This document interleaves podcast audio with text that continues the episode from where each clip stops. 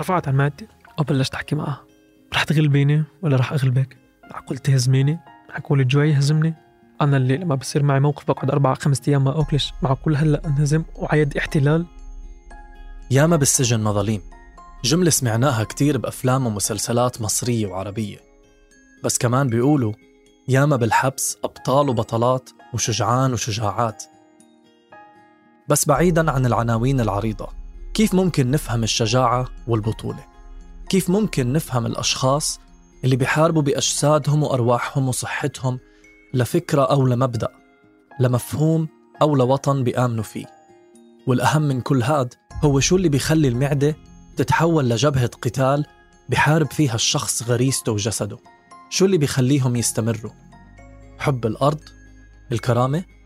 الخوف من الهزيمة أو كلام الناس؟ يمكن شوي من كل هدول ويمكن أشياء تانية مخبية جوا قلوب وأمعاء هالمحاربين. أنا سليم سلامة. بقدم لكم الموسم الخامس من بودكاست عيب من إنتاج صوت. بهالموسم رح نصغي لتجارب طبعت آثارها على ذواتنا وأجسادنا ولكن تم إنكارها لأنها ما زالت تعتبر بنظر المجتمع. عيب.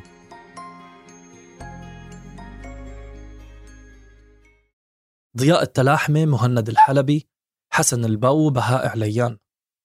أسماء انشهرت بال 2015 أما سبب الشهرة فكان الاستشهاد بفلسطين. ارتبطت هالأسماء بجامعة عاصمة القدس أبو ديس بحكم إنهم كانوا طلاب ناشطين فيها. استشهاد مهند الحلبي بالتحديد أدى لإندلاع الهبة الشعبية بال 2015 بهداك الوقت بلشت قوات الاحتلال الإسرائيلي تشن حملات اعتقال عشوائية خصوصا على طلاب وطالبات جامعة القدس أبو ديس. هالجامعة هي أقرب نقطة للجدار العازل بالقدس وهالإشي أعطاها خصوصية كبيرة لأنها مش تابعة للسلطة الفلسطينية ولا تابعة للجيش الإسرائيلي. هي ضمن أراضي C يلي هي منطقة خارج الرادار. تم اعتقال 70 ل 100 طالب وطالبة من الجامعة سواء كانوا ناشطين أو غير ناشطين لبث الخوف بقلوبهم وتفريقهم بجامعات مختلفة. ومالك القاضي كان واحد من المعتقلين. أنا مالك القاضي من بيت لحم. كنت طالب بجامعة القدس أبو ديس. تم اعتقالي بدون أي وجه حق من قوات الاحتلال الإسرائيلي حدود تقريبا الساعة 2 بالليل. القوة أخذتني من البيت. لما اعتقلوني بهديك اليوم صراحة يعني كان شعور كثير غريب. رجل بدرس بدراستي وكنت بشتغل بأكثر من شغل يعني محافظ على حالي وعندي هدف بدي أحققه بحياتي. ففجأة هيك يعني إنه الباب بيطق واحد بيوقف ورا الباب بيقول لك جيش الدفاع الإسرائيلي الساعة 2 بالليل. شو في؟ فدخلنا أول يوم بعسيون ما بنسى أبدا. أول يوم بعسيون أنك أنت بمكان مركز توقيف يعني لا يصلح لما هو أقل من البشر. اعتقال مثل هيك غير قائم على تهمة فعلية يسمى بالاعتقال الإداري. هالنوع من الاعتقالات بيسمح لدولة الاحتلال إنها تعتقل أي شخص دون إصدار تهم محددة. أما مدة الاعتقال بيوصل سقفها لثلاث سنوات ونص. ولكن بحق لدولة الاحتلال إنها تضاعف المدة بنفس اليوم اللي بتفرج فيه عن الأسير أو الأسيرة. التهمة اللي تم توجيهها لمالك بهداك الوقت كانت الالتحاق بجامعة القدس أبو ديس. وصدر قرار بحقه بيمنعه من إكمال دراسته بهالجامعة. كانت هاي التهمة كافية بأنه يتم إصدار حكم باعتقاله لمدة ست شهور. طبعا أنت بتنسجن أول مرة ما بتتخيل قد كمية الصدمة لما بتشوف السجن لأول مرة بحياتك. كل فوقك شبك تحتك شبك الشباك كله شبك. إيه نظام الأكل أنت بتصحى عفطور ممكن تاني يوم كأوسير جديد ممكن تاني يوم بتغير. أول أسبوع لإلك بالأسر يعني تصبح بدك حدا يرشدك إنك كيف تتعامل داخل السجن. هو السجن مش مكان نزهة ابدا ولا هو مكان إنك تقدر تتأقلم معه بسرعة لا. في نظام بدك تمشي عليه في نظام أكل محدد. طبعا الأكل الأكل هو جزء كبير كان من الأشياء العوامل الكبيرة كانت تاثر علينا نفسيا مثلا جسديا. كان يعني الأكل في بعض الأحيان ما كانش ما كانش إنه بهالقدر الكبير من الإفادة. الأكل كان يعني عبارة يعني أكل عبارة له الدجاج واللحوم والأسماك لها أشهر. إذا مش سنوات بالثلاجات دون مبالغة فأنت عم تاكل شيء أنت عم تاكل شيء اسمه لحم بس هو مش لحم. الزنزانة اللي كان قاعد فيها مالك كانت ما بتتعدى الأربعة متر بمترين ونص وكان معاه تسعة أسرى تانيين بنفس المكان وبالتالي كان بيطمح مثله مثل غيره إنه يطلع على الساحة لحتى يقدر يمشي ويحرك جسمه ولكن الخروج للساحة إشي مش سهل أبدا. كان يضطر مالك إنه يتمارض يعني يعمل حاله مريض لحتى يقدر يوصل للمتنفس. فتطلع برا إنك بس بدك تشوف السماء بدون شبك تمشي على زفت هذا أصبح هذا تفكيرك. هذا هو تفكيرك هذا تفكيرك اليومي. أما نظام أكلك اليومي هو نفس الفطور يعني الغداء كان يتغير بس هو نفس المكونات يعني نفس الطعم ما في ما في طعم بتغير عليك يعني. صراعك الأكبر إنك أنت ما بدك تطلع بالإنهزام أنت بدك تطلع منتصر. بعد شهرين من تواجد مالك بالحبس أصدرت محكمة الاحتلال قرار بتقصير مدة حبسه من ست شهور لأربع شهور. القرار يسمى بقرار جوهري أي غير قابل للتمديد. وبالعادة بيصدر بعد ما يتم تقييم الوضع الخارجي ووضع المعتقل. ببطء شديد خلص مالك المدة وإجا وقت الإفراج. عادة قبل إطلاق سراح المسجونين بيتم إجراء مقابلة معهم من قبل واحد من الضباط. المقابلة معروفة بمقابلة الشحرور. التقيت مع ما يسمى بضابط المنطقة اسمه نضال يحمل اسم عربي حتى يصبح اسمه يشاع أكثر بين الناس ويصبح معروف. فلا بحكي لي إذا بترجع لجامعة القدس أبو ديس حرفيا هيك على لسانه إذا بترجع جامعة القدس أبو ديس راح أقززك حياتك. طبعا أنا رفضت الحديث هذا وقلت له أنت ما ما بتقدر تجبرني وين أكون ومع مين لازم أكون ووين أدرس ووين ما أدرسش.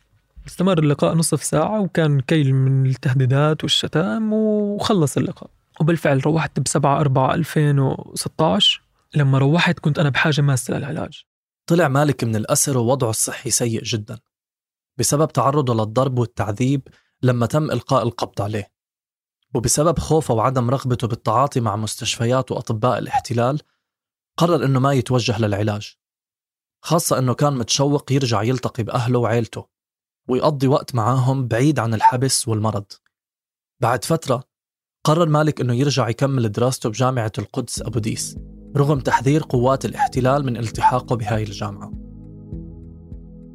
نزلت على الجامعة ودفعت عادة القيد إنه بدي أرجع ألتحق بدراستي. فأنا مروح هيك سبحان الله الله بيعطيك إحساس إنه راح يصير لك شيء. فإجاني إحساس إنه أنت راح تنسجن راح ترجع على السجن. فبحكي لأمي هذيك الليلة شاعر إنه. إنه راح يصير شيء فبتقول لي كيف يعني؟ بقول لها الجيش راح يجي ياخذني. بس متى؟ ما بعرف. بس هو راح يجي ياخذني. هيك هيك الله بيعطيك إشارة إنه اتجهز. فحطيت حالي قد تنتين وعشرة الباب طار. كمية الجنود اللي دخلت على البيت هي داخلة خلينا نقول داخلة تعتقل منظمة داخل تعتقل داخلة تقتحم بلد. أول ما دخل بلغتهم العبرية بيقول ايفو مالك؟ يعني وين مالك؟ فبزعيق كبير وأنا عندي أطفال صغار في البيت. أخوتي. وقلت أنا مالك يعني. ف كمية الضرب اللي تلقيتها قدام الأهل كانت جدا عنيفة فما كانش مني إلا ما بتقدر تتألم ما بتقدر تصرخ وما بتقدر تدافع عن نفسك. ممكن أنت تضع أهلك في نفس الموقف وينضربوا. فاضطريت أضل ساكت لأنه طلع لي باب البيت. زاد الضرب. حكى لأمي جهزي له اواعي الزيارة راح تزوريه لأنه هالمرة راح يطول بالسجن. سمحوا لي أودع الأهل فكل شيء تمام. ودعت أمي ودعت أبوي ودعت خواتي. عندي أخ صغير اسمه داوود يعني هو يعني كيف بحكيها هذا هو نواة قلبك. فبقول للوالد يا ريت لو بس تصحوا لي داود خليني أبوسك قبل ما أطلع. داود ما صح كل الخبط هذا ما صح فبقول للضابط يعني من فضلك بس إنه بدي دقيقة أشوف هو نايم بس بدي أبوس جبينه وأضل طالع. فاللي بحكي لي بس بشرط بدخل معك الجنود. خلص ما بدي اودع أخوي أساس أصحي على هذا المنظر. فطلعت وصورة داود وحمودة براسي ما ودعته. ما قدر مالك إنه يستمتع بالحرية لأكثر من 42 يوم؟ انتهوا بتكسير وتدمير بيته وجسده قدام أهله.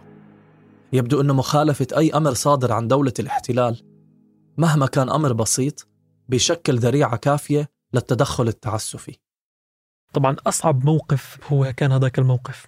لما فك عن عيني وشفت منظر أصابعي وإيدي كيف منفخين. البجامة كان لونها training لون أخضر تقريبا لونه بين الأحمر صار من الدم. إجري كذلك الأمر. فدخلت زنزانة رقم ثلاث. شفت منظر يعني منظر كان كثير جي صعب كثير. كان في تسع مش أشخاص معتقلين كان في تسع جثث هامدة. كان في تسعة مشبعين بالضرب. تسعة يعني ماكلين ضرب تمنهم الجنود تعبانين تمنوا الشباب خلصانين. كانوا تسعة نايمين وكان الزنزانة بس توسع عشر أشخاص. تختين تختين تختين تختين. وأنا كان كنت الشخص العاشر كان التخت تبعي أو بالبرش بلغة السجون والأسرة. هو تقريبا موازي لسقف الحمام. فأنا عندي كسور بجسمي. حاولت أطلع كذا مرة مرة مرتين مرة مرتين. ما زبطش. عادت رميت حالي على الأرض أرض أرض الغرفة اللي هي إحنا بنحكي عن الحمام نمت على مية الحمام مية المطر الشباك كان كبير كان يدخل مطر ونمت على الأرض. صحيت على الساعة تنتين ونص. في طفل شبل من بيت أمر. بصحى فيه وبحرك فيه. بحكي لي أنت بعدك عايش؟ الكلمة هزتني لليوم بتذكرها كل ما بشوف الساعة تنتين تنتين ونص بتذكر الولد وهو بيزفي. بقول أنت بعدك عايش؟ حملوني على الأرض حطوني على التخت. كان هناك بس بتيجي وجبة واحدة إلك هي لبنة لبنة بتكون كتير كتير كتير مسكعة وبيجيبوا الخبز خبز شرائح. ما بتقدر تأكله لأنه بيكون بالفريزر بس أنت بتشيل اللب من جوا وبتأكل. الأسرى بالداخل استقبلوا مالك وحاولوا أنهم يحسنوا من حالته الصحية والجسدية. ضل بهالحالة 18 يوم بمركز توقيف عصيون. لحد ما إجا الوقت لمثوله أمام القضاء الإسرائيلي. بعد 18 يوم من الاعتقال على الساعة 6 إلا ربع فالقاضي عيونه فقط بورقته ما اطلع فيه نهائيا. نهائيا ما اطلع فيه.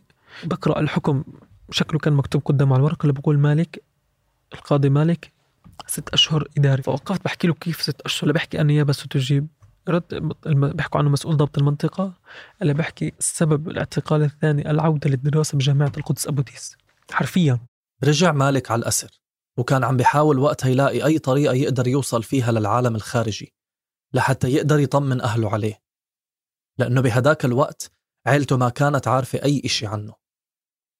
وأول إشي خطر له إنه يكتب اسمه على حيطان الزنزانة. حتى لو إجا حدا من برا يقدر يقرأ اسمه وينشر الخبر بس يطلع إذا طلع. طبعا بالزنازين ما في أقلام.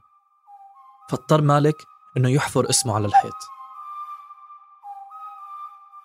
في كانت حديدة حديدة قداحة بزنزانة رقم ثلاث جنب الباب كتبت اسمي مالك القاضي وعلى تخت البرج محل ما بنمت عند الباب برضه كتبت اسمي مالك القاضي. سألت أحد السجانين شو التاريخ كتبت التاريخ وجبت الطاسة هي طاسة المي اللي كانت موجودة بالغرفة اللي هي عبارة عن نص كنينة ممزوعة هي نفسها اللي بنشرب فيها هي نفسها اللي بنتطهر منها بالغرفة.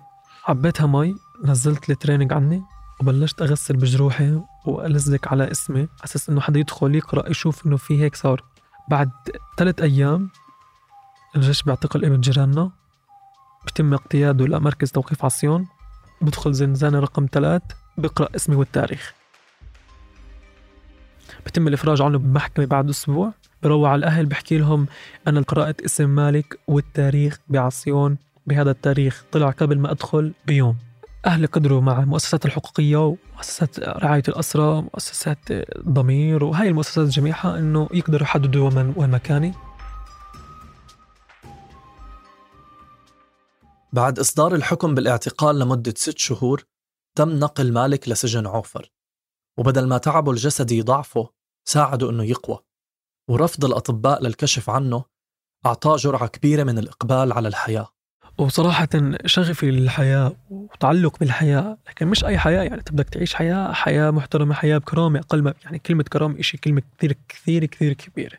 تقول كرامة يعني أنت شخص محافظ على ذاتك أولا والناس اللي حواليك معطيهم شعور إنك بني آدم نظيف. ف قعدت الأيام بتدور براسي وأنا شخص عمره 19 ونص تقريبا.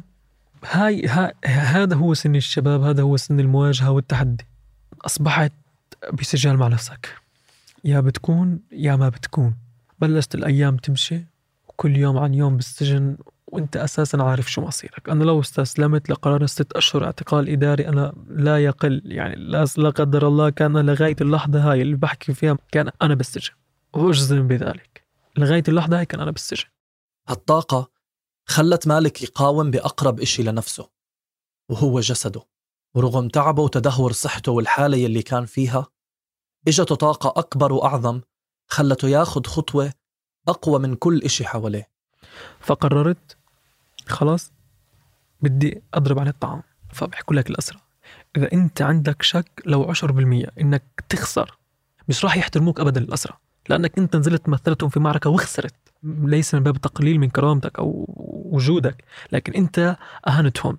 لأنك لما نزلت معركة باسمهم وليس باسمك فقط. وخسرت. أنت ما خسرت باسمك. أنت خسرت للأسرى جميعهم. خسرت ل... خسرت لأهلك. خسرت لأهلك اللي حطيتهم بتوتر. خسرت لمجتمعك. خسرت لكثير ناس. فبتبطل معركتك باسمك. الحكي اللي بحكوا لك إياه أنه لازم تكون كثير قوي هو تشجيع أصعب جهاد بالعالم. كل العالم هو جهاد النفس. الضغط اللي كان يشعر فيه لما يسمع هذا الكلام كان كتير كبير. من وقتها بلش يعرف إنه الموضوع ما بيتعلق بمالك وبس.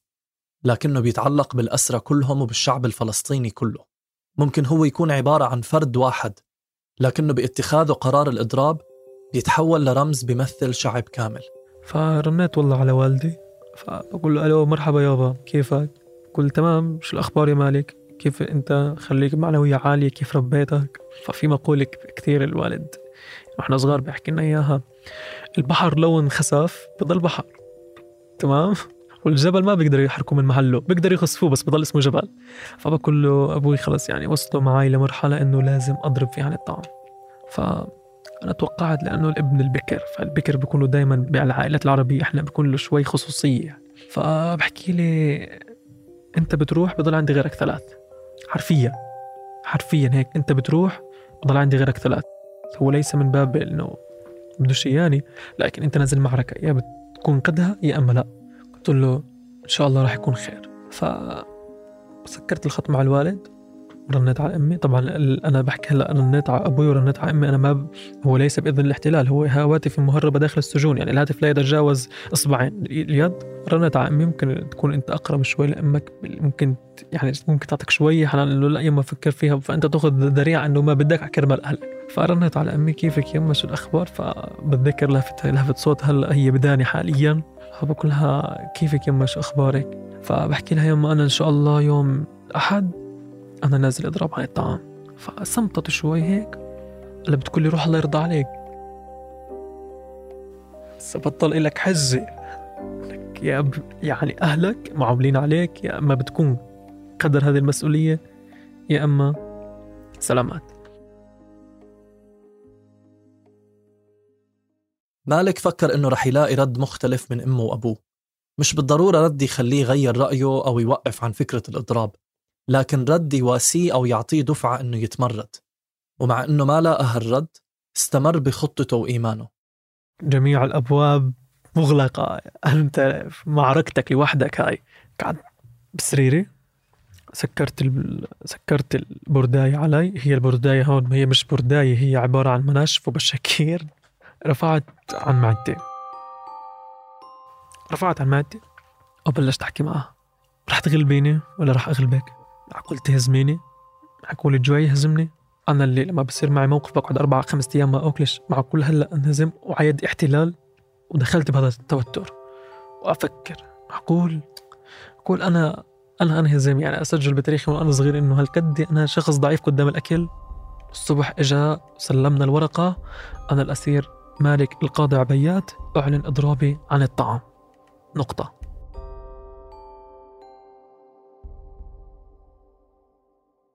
عادة بيتم نقل المضربين عن الطعام لزنزانة انفرادية كنوع من تهبيط العزيمة وهذا تماما يلي صار مع مالك بعد ما أعلن عن إضرابه. دخلت الزنزانة كانت أحد الصدمات الأولى. هي عبارة عن بالعرضها فحجة يعني من متر وطولها تقريبا فحشتين يعني مترين وداخلها حمام طلعت على الميزان 72 كيلو ضل 72 73 هذا المعدل. قبل الانتقال للزنزانة الإنفرادية نصائح أصحابه الأسرى وأدعية أهله كانوا مرافقينه على طول. ولكن بعد ما انتقل للعزل صار مثل محارب وحيد. ما بيقدر يتواصل مع حدا إلا عبر مخيلته أو ذاكرته. محارب عم يستخدم سلاح ما بيعرف من وين رح يشحنه. أنت بتقاتل باسم عيلتك بتقاتل بشرفك بتقاتل بكل ما تملكه من كرامة. استمرينا بالأيام الأولى. على اليوم السابع كان بدأ العفن بالمعدة. طبعا ريحة العفن جدا قاتلة. وأنا شخص كنت مضرب عن الطعام وعن الملح. الملح هو يشيل العفن. أنا كنت ما أخذ ملح أشرب مي فكنت بحاجة ماسة لزيارة. بدي أعرف كيف وضع أهلي. الأسرى كلهم سمعوا باسم مالك القاضي. الشاب يلي عمره 19 سنة ونص يلي عم بقاوم بجسده. يلي عم يقاوم لوحده بالأداة الوحيدة اللي بيملكها. مالك كان فاهم كل خطواته وعارف كيف يحارب الاحتلال بجسده. عن طريق الإضراب كان عم يحاول إنه يلوي إيد الاحتلال. عبر تحويل إضرابه لقضية رأي عام. استمر بهذا الأسلوب حتى بلشت مؤسسات مثل الصليب الأحمر وغيرها تلتفت له وتنشر خبر إضرابه. لكن بالنسبة له كانت هاي المواقف بتفرض مسؤولية على الاحتلال مش أكتر. كان مدرك تماما إنها معركته وحده. زيارات صليب زيارات مؤسسات طبعا هي بس الزيارة هو بس بيجي يعني بفرغ مسؤوليته لا أكثر ولا أقل لا بيعمل لك لا جديد ولا عتيق. أنت فقط أنت ربان السفينة يا ما بتكون قد حالك يا ما بتروح عليك. طبعا وأنت بالسجن وأنت خصوصا مضرب عن الطعام. لو أكلة أكلتها وأنت وأنت ببستان أو روضة بتتذكرها لو طشة طلعتها بتتذكرها. كل شيء بتعمله وأنت صغير كل شيء بتتذكره. أصحابك أكلاتك أمك أهلك خواتك كل شيء كل شيء بتتذكر فالأسرى شو صاروا يعملوا؟ صاروا يعملوا إضراب عن الطعام داخل سجونهم بترجيع وجبات الاحتلال الإسرائيلي. زاد كمية الضغط أصبح سجن عوفر قابل للانفجار بعد إنه في شاب قاعد بيموت. 19 سنة عمره 30 يوم 35 يوم ما وصل المستشفى. باليوم ال 48 دخل مالك المستشفى. بعد ما كانت حالته الصحية متدهورة وواصلة لأسوأ حالاتها اتدهورت بزيادة بسبب تغيير الجو على جسمه يلي كان بوقتها تأقلم على جو الزنزان المليان أوساخ وعفن. ومن وضع سيء وتعيس لمستشفى نظيف وصحي انعكست كل الأمور بجسمه. أصبح عندي تلوث بالدم بنسبة 99% وتلوث بالرئتين 99% أصبحت يعني أنت فقدت رئتيك.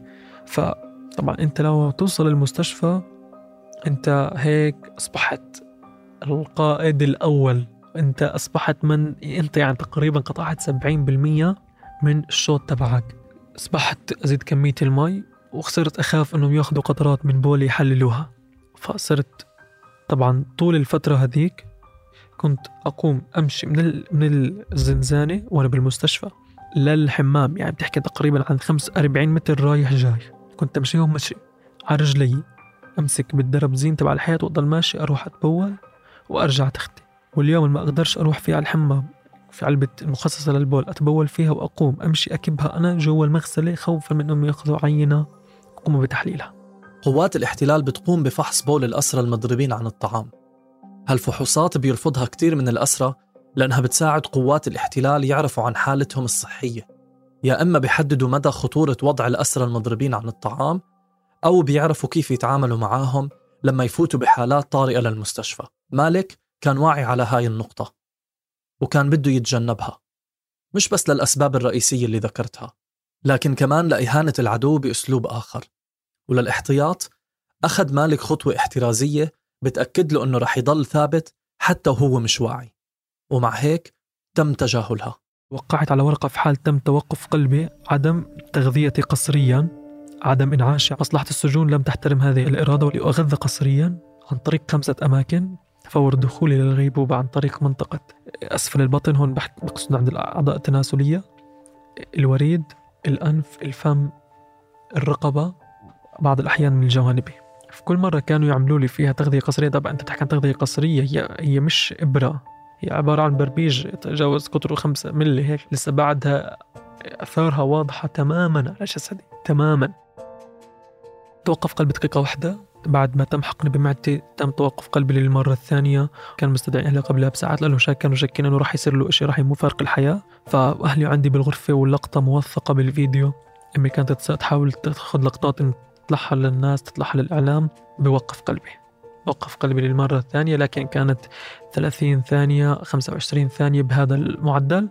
بعدها باليوم ال 66 توقف قلبي للمرة الثالثة اليوم ال 67 توقف قلبي للمرة الرابعة. إحنا بنحكي هون عن دقيقتين و36 ثانية حسب وزارة الأسرة ووزارة الصحة الفلسطينية. وبعد ما صحي مالك من الغيبوبة كان أبوه على يمينه وأمه على شماله لكنه ما ميزهم أبدا. والسبب ما كان بس لضعف ذاكرته بهديك اللحظة بل لأنه هم اثنين كانوا فاقدين وزنهم بصورة أذهلت مالك تغيرت أشكالهم وضعفت بنيتهم. ومع هيك لما فات الشرطي على غرفة المستشفى وسأل أم مالك تقنع ابنها بتعليق إضرابه عن الطعام رفضت تماما ورجعت القرار الكلي لابنها. ورجعت أضربت عن المي. باليوم 73 واليوم 74 نتيجة تعاملهم إنه بيحاول يلعب على وتر إنه أنا حدا ضعفت. بدي أبرهن له إنه أنا قوي من خلال إضرابي عن المي. لا بحكي لي مالك أنت بكرة مروح لبيتك. بكرة هو الأحد. فقلت له اليوم اليوم بدي أروح يوم السبت ولا رح أضل مضرب عن المي. فعليا كان إضرابي عن المي هو إنهاء للحياة. بهاللحظات ممكن كان من الصعب إنه ما يفكرش مالك بالمي أو بالأكل. لكن لا. ما كان في إشي بالدنيا رح يبسطه؟ قد ورقة الاي 4 اللي استلمها بهداك اليوم. ورقة مليانة أختام. ورقة الحرية. صفعة كبيرة للاحتلال الإسرائيلي لمخابراته لمصلحة السجون إنه أسير فلسطيني بروح يوم السبت بيوم عطلة الكيان الإسرائيلي بدون ما يوفي حكمه القرار الإداري اللي هو ست أشهر.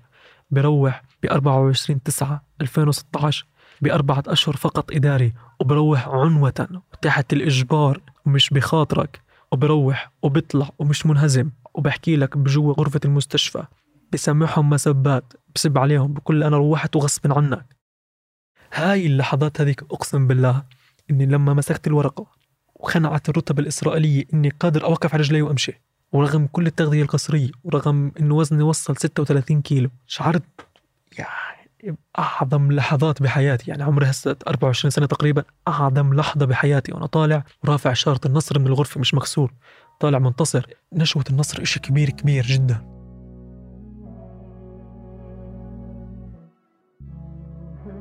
يمكن أول ما نفكر بالمضربين عن الطعام بنفكرهم انتحاريين أو أشخاص استسلموا للحياة ومش حابين يعيشوا. ويمكن صعب نفهم كيف إنه أم أو أب ممكن يشجعوا أولادهم وبناتهم على هيك قرار. وممكن نحكم عليهم كمان إنهم ما بحبوهم. بس فعليا إذا أمعنا النظر أكتر شوي رح نلاحظ إنه المقاومة تحمل جواتها مفارقات عجيبة.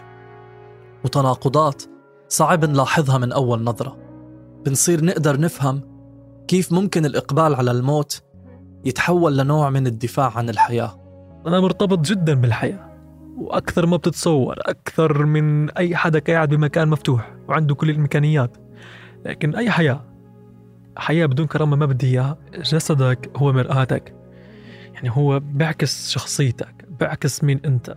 أنا بفضل إنه أعيش بإعاقة ولا بيوم من الأيام أحكي لأولادي ولا أحكي لأخوتي ولا أحكي لأهلي أهل بيتي أقول لا أنا والله انهزمت. لا لا أنا بفضل أعيش بإعاقة إذا كان لابد من الإعاقة لابد من إنك تعيش بعيش بكرامة. حياة بدون كرامة ما بدي إياها.